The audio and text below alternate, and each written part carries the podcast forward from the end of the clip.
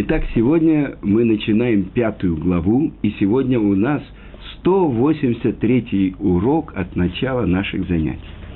И вот пятая глава поучения отцов. Э, они, э, пятая глава отличается от предыдущих глав, потому что в предыдущих главах у нас были Танаим, мудрецы Мишны, которые э, высказывались и речения которых мы учили. В пятой главе не приводится мнение мудрецов, а просто высказывается, то есть говорится Мишна. И большая часть э, пятой главы, она говорит о числовом значении 10. Первые буквально 15 Мишнайот говорят о разных значениях числа 10. Есть значение числа 7 и 4. Есть Мишнайот, которые говорят все, коль. Итак, первая Мишна. И так как первая Мишна, она открывает ворота. С чего открываются ворота постижения пятой главы? Сказано так. Баасара Маамарот Невраулам. Десятью речениями был сотворен мир. Ума Талмуд Ломар. И что же отсюда мы должны выучить? Алоба Мамарехад Яхоли и Барот. Ведь Творец мог сотворить весь мир одним речением. Эла ли парамина рашаим шемаабдим это улам шеневраба асарама амарот. Но чтобы взыскать злодеев, которые уничтожают мир, который сотворен десятью речениями, улатен, улейтен скар, тов лецадиким, шемекаймим это улам шеневра басара мамарот. И дать плату праведникам, которые поддерживают мир, который сотворен десятью речениями. И мораль из Праги задает множество вопросов на нашу Мишну. Что должны были бы мы, какой вопрос мы должны были бы сразу задать? А если бы мир сотворен был одним речением, не взыскивали бы со злодеев, которые уничтожают мир, и не давали бы плату праведникам? И что это значит? Ма Талмуд Ломар. Что мы учим из этого? Тоже непонятно. Э, десятью речением сотворен мир. Откуда мы это знаем? Давайте посмотрим, что написано в Торе. И я хочу открыть вам тайну. Это то, что написано в трактате Мегила Вавилонского Талмуда. Это 21 лист. Если мы начнем считать речение Творца, которым сотворен мир, мы просчитаем только 9. Первое речение – Вайомер, Вайомер Элоким, Ии Ор, Ваи Ор. И сказал Всесильный, что был свет, и стал свет. И дальше. И сказал Всесильный, чтобы был свод посередине воды, чтобы разделять между водами и водами. Дальше. И сказал Ашем, чтобы, собирали, чтобы собралась вся вода, которая под небом в одно место, и чтобы появилась суша. И, и сказал Бог, чтобы земля произвела растения, и сказал Бог, чтобы были светила на небосводе, чтобы делять день от ночи, и сказал Бог, чтобы наполнилась вода множеством живых существ, и пусть летают над землей по своду небес. Дальше. И сказал Бог, чтобы произвела земля живые существа разных видов, э, разновидностей скота, земных животных и зверей. И, наконец-то, девятое. И сказал Ашем, сделаем человека по образу подобного, э, по образу нашего, подобного нам, и пусть он властвует над рыбами морскими, и над птицами небесными, и над скотом, и над всей землею, и над всеми животными, что ходят по земле. Итак, девять. А здесь сказано десятью речениями сотворил Творец мир. И на этот вопрос отвечает Талмуд и говорит, что первая строчка Тары Берешит, Бара, Элоким, это Шамаем, это Арец, в начале сотворения всесильным всего небесного и всего земного, это тоже речение. Но почему-то здесь не сказано «Вайомер» и сказал всесильный. И вообще, что это значит речение Творца? Кому обращается Творец? Вайомер. И это то, что сказано, Вайомер Луким и Иор, это первое Вайомер, и сказал всесильный, что был свет, и стал свет. Это обращение к свету, чтобы он реализовался.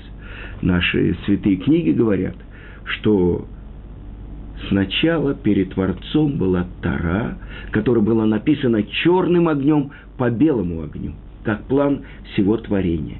И Творец как бы читает из Торы то, что сказано, и это реализуется. Речением Творца сотворено все. Но вот то, с чего мы начали, «Берешит нами Маамар». Так говорит Раби Йоханан в Талмуде – то есть, это тоже речение, но без речения. Почему? Чем отличается первое речение? В начале сотворения всесильным небесного и земного. То есть, секунду, мы сейчас э, исследуем это. Что это значит? И объясняет Рамбан, объясняет наши святые книги, что первым речением было сотворено все. Все небесное и все земное. А что же значит это второе речение? «И сказал всесильный, что был свет». Дальше идет реализация из того, что было сотворено. И это тайна того, так пишет Рамбан в начале книги Берешит, что то, что греки называют хомер аюли, то есть это первопраматерия. Что было сотворено? В начале Творцом было сотворено, это то, что называется еш ми айн. То, что стало из того, что как бы в том месте, о котором говорится, не было. То есть сказано так, что в начале это великая тайна сотворения мира, и что в начале Творец был, сотворил малую точку, которая еще не была материальной, не была веществом, но она обладала потенциальной энергией. И в Святой книге Зор сказано, что нет у нас никакого знания, что было до этой первоначальной точки, и поэтому она называется решит началом – и это первое речение из всех речений. И что это значит? И скрытое сияние зор светило внутри этой точки. И в этом тайна творения, как из этой единой точки развертывается и распространяется все то, что было в потенциале скрыто в ней. Это сияние – из этого сияния возникло все. Так написано в святой книге Зор в главе Берешит. Но продолжает Рамбан и объясняет. Из абсолютного небытия, то, что называется Аин, перед нами это Аин. Э, что это значит? Что для нас является реальностью? То, что мы ощущаем нашими пятью органами чувств. Значит, прежде всего, это то, что непостижимо ни нашим разумом, ни нашими чувствами. Да. Так вот, вот эта точка, о которой мы знаем, о которой нам открывает, э, открывает Тара, которая была меньше, чем горчичное зерно. И в этой точке было заключено и небо, и все, что в нем, и другая точка, после того, как эта точка разделилась на две точки, это земля и все то, что будет на земле. То есть это называется потенциальная материя, а э, с другими словами, как в горчичном зерне заключено все то, что должно из него произрасти, так в этой точке о Юли непостижимой про материи и про э, пространстве заключено потенция неба и потенция земли. И сказано, после этого Творец уже не творил ничего, а что? Из того, что было сотворено, вот это небесного и земного, из этой потенциальной точки, дальше из этого приобретала форму и реализовывалась в мире.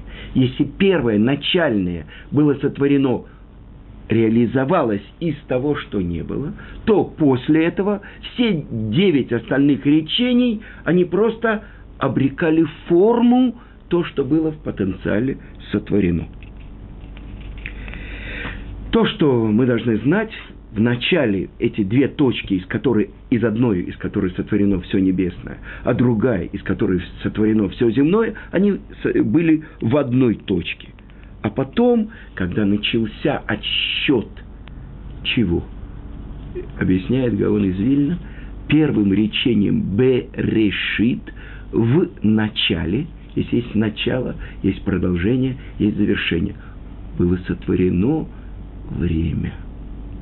То, что для нас представить совершенно невозможно. То есть есть начало, есть сотворение времени. И Другое ограничение всего того мира, в котором мы находимся, это то, что называется пространство.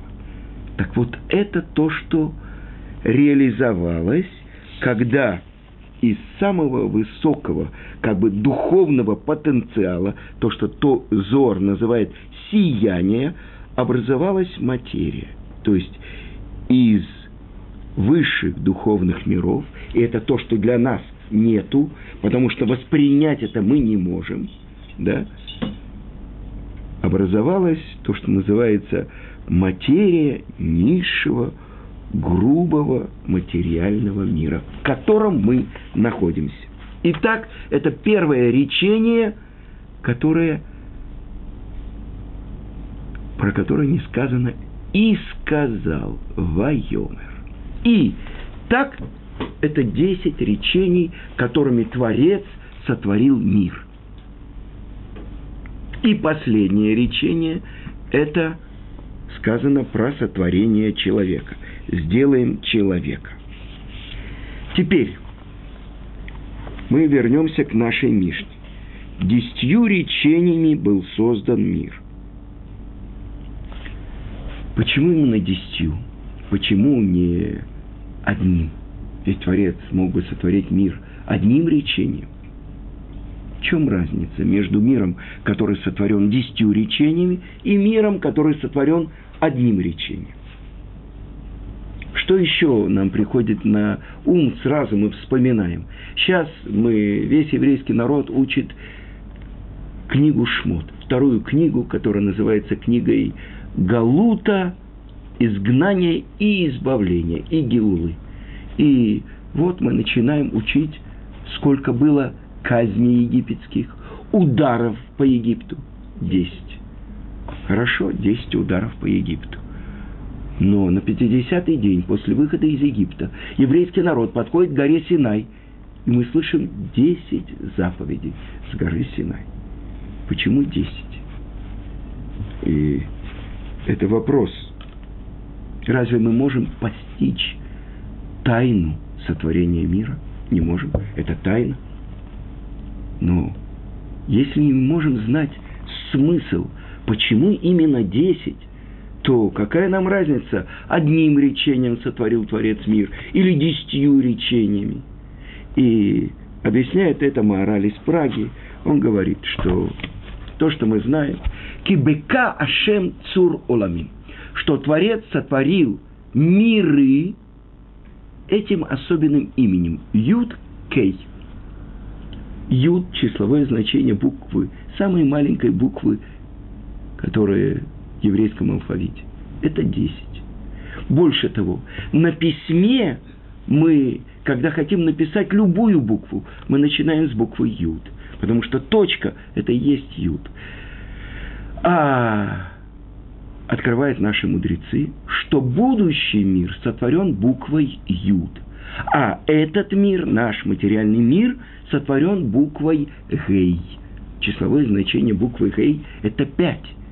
И сказано, откуда мы это учим, сказано, что Йосеф дает зерно египтянам, и он говорит, «Гей лахем, вот вам».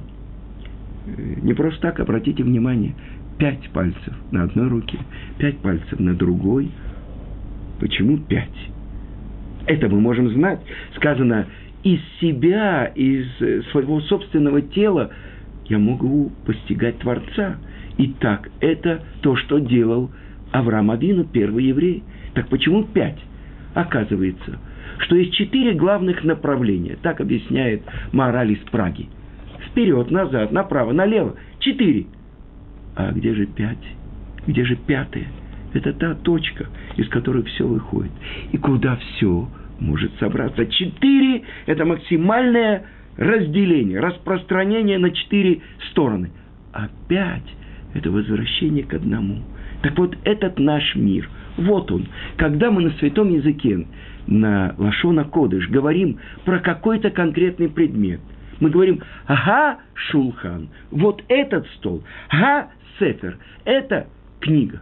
Значит, мы понимаем, есть определенная разница между тем, что какой буквой был сотворен этот мир и какой буквой был сотворен будущий мир. Будущий мир сотворен буквой Юд. Десять. Хорошо, пять и пять – это десять. Ну, пока мы только задаем вопросы, пока мы не понимаем, в чем это заключено – но то, что мы знаем, то, что написано в Талмуде, в трактате Браха, Брахот, Шхина, божественное присутствие, находится, когда собираются 10 евреев. Когда 10 евреев собираются, это называется миньян, это называется то минимальное количество, которое превращает единиц, 9 евреев отдельных. Вдруг пришел еще один – и это уже эда, это уже община. И написано в Талмуде, в трактате Санедрин, «Адматайле эда раа азот». Откуда мы учим это? До каких пор община злая это? О ком говорится? Это говорится про десять разведчиков, которые говорили дурное про землю Израиля. Потому что Калиб бен Ефуне и Ошо бен Нун говорили хорошее про землю. Десять. Так вот – когда собираются 10 евреев, можно, может происходить общественная молитва, святость свитка Тора, разрешено читать свиток Тора, говорится к душа. Вдруг эти 10 евреев превращаются в единое целое. И тогда мы понимаем, 9 – это максимальное число раздробленности. И вдруг 10 Возвращение к чему? К одному. Пока мы только начинаем нащупывать, о чем идет речь в нашей Мишне. Так мы поняли, десять – это особенная святость. Так вот, вернемся к нашей Мишне. Десятью речениями Творец сотворил мир. Что мы из этого можем выучить, спрашивает Тана. Ведь Творец мог сотворить мир – одним речением. И что было бы? Давайте вернемся к тому, что мы уже немножко знаем. У горы Синай что происходило? Когда собрались евреи у горы Синай? И сказано так. И вот эти все слова, которые говорил Творец, произнося. И учат наши комментаторы, что значит. Сначала Творец произнес все десять речений, все десять заповедей одним речением – то, что человек не может воспринять. А дальше, после этого, что он делал? Дальше он повторял, то есть раскрывал. Первые два речения сказано, мы слышали с горы Синай, все евреи поднялись на уровень пророков и слышали первые два речения. Анухи, я, Бог всесильный твой, который вывел тебя из земли египетской, из дома рабства. И второе речение, чтобы не было у тебя других божеств перед моим лицом. И это основа всех повелительных заповедей и запретительных. Хорошо.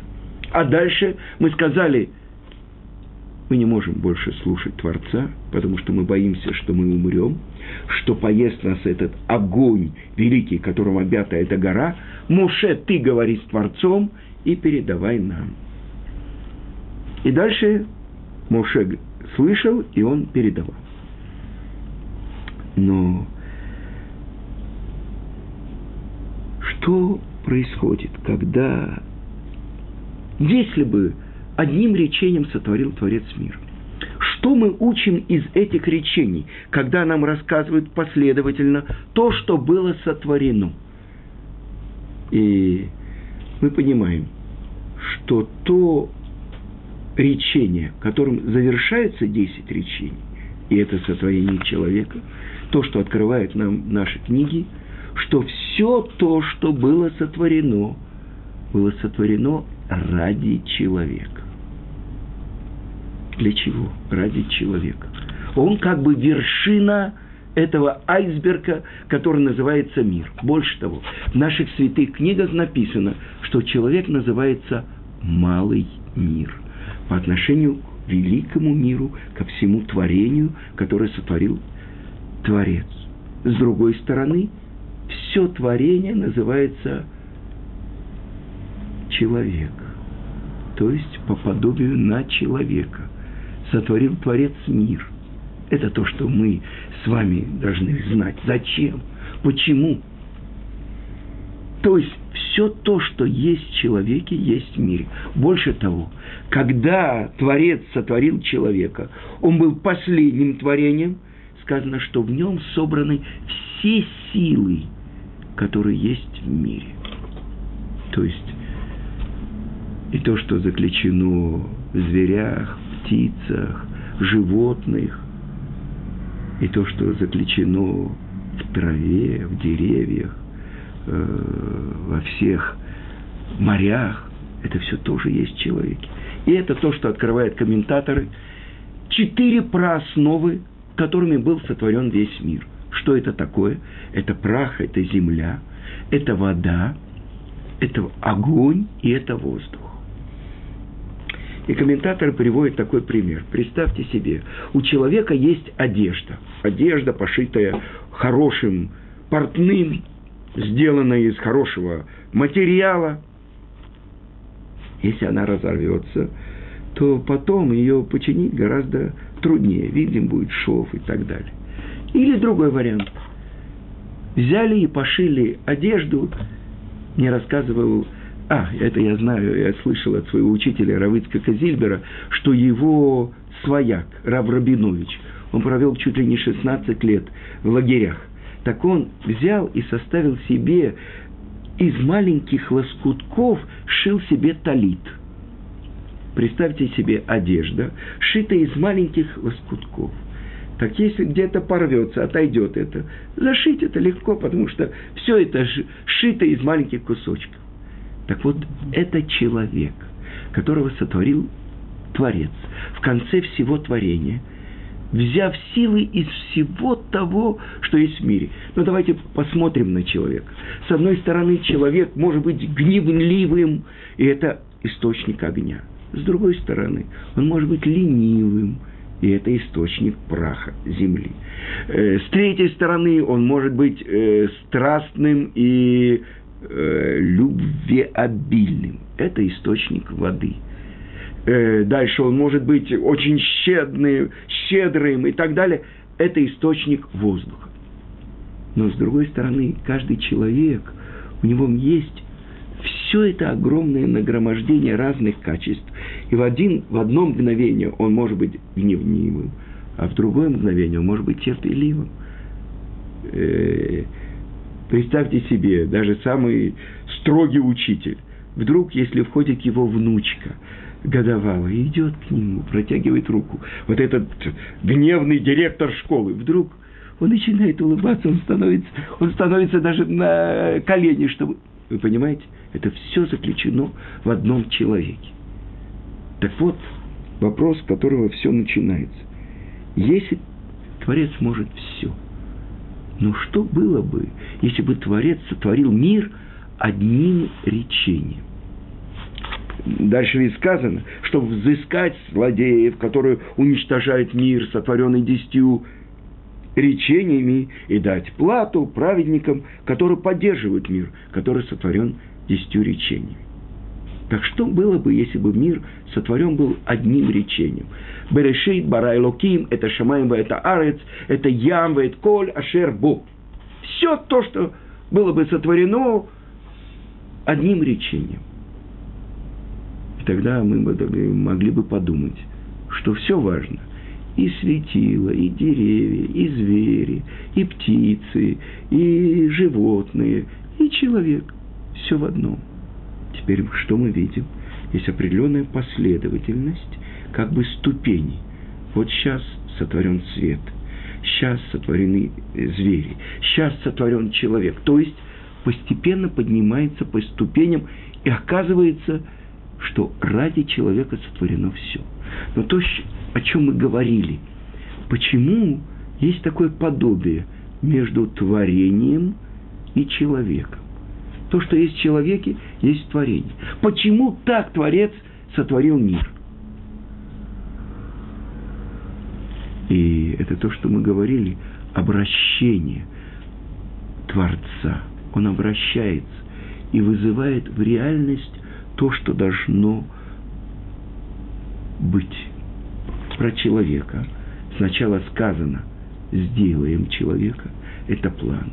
А потом, в отличие от всех сотворенных, Творец как бы руками творит некоторую форму, материальную часть человека, а потом вдувает в его ноздри душу живую от себя.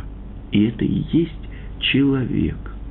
То есть который соединение максимально материального мира и максимально духовного, потому что это вдунуто было Творцом, его божественная душа. Так вопрос, почему есть такая параллель между сотворенным миром, всеми мирами, мы находимся в нижнем материальном мире, над нами есть духовные миры, и человеком. Потому что Творец хочет Ради чего, зададим вопрос, ради чего сотворил Творец весь мир? В конце Перкея вот написано. Все то, что сотворил Творец в мире, не сотворил, но только ради того, чтобы проявилась его слава. Что значит проявилась его слава? Через кого? Несомненно, растет дерево. В нашем святом городе Иерусалиме растет дерево, даже не плодоносное. Оно сто процентов исполняет на сто процентов волю Творца. Любой голубь, любая кошка, они выполняют на сто процентов волю Творца. А через кого проявляется слава Творца? Через того, кто может проявлять противоположное, то есть антиславу. И кто это? Это только одно творение в мире, и это мы с вами. Так вот, оказывается, что почему мир сотворен десятью речениями, чтобы тот, кто должен привести весь мир к цели, через него проявилась слава Творца. Через что? Через то, что он, обладая свободой выбора, может нарушать волю Творца, если он добровольно принимает на себя исполнять его волю, через это проявляется самая большая слава Творца. Но мы говорили, великий, великий мир, малый мир. Малый человек, большой человек. Мир и человек. Почему так сотворил их параллельно Творец. Потому что оказывается, что человек может постичь только то, что подобно ему.